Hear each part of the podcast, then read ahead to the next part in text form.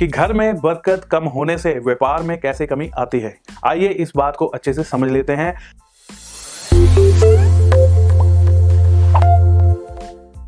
तो ये तीन उपाय जो हैं, आपने इन तीनों को अच्छे तरीके से अगर आप फॉलो करते हैं तो इसका रिज़ल्ट डेफिनेटली आपको जो है वो मिलने ही वाला है।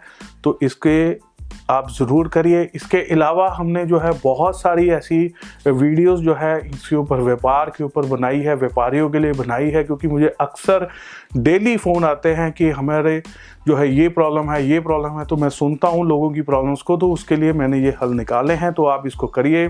हमारे चैनल को सब्सक्राइब ज़रूर करके रखिए, क्योंकि ऐसी बहुत सारी वीडियोस हम लाते रहते हैं अपने चैनल पे। और हाँ हमारी इस वीडियो को शेयर ज़रूर करिए।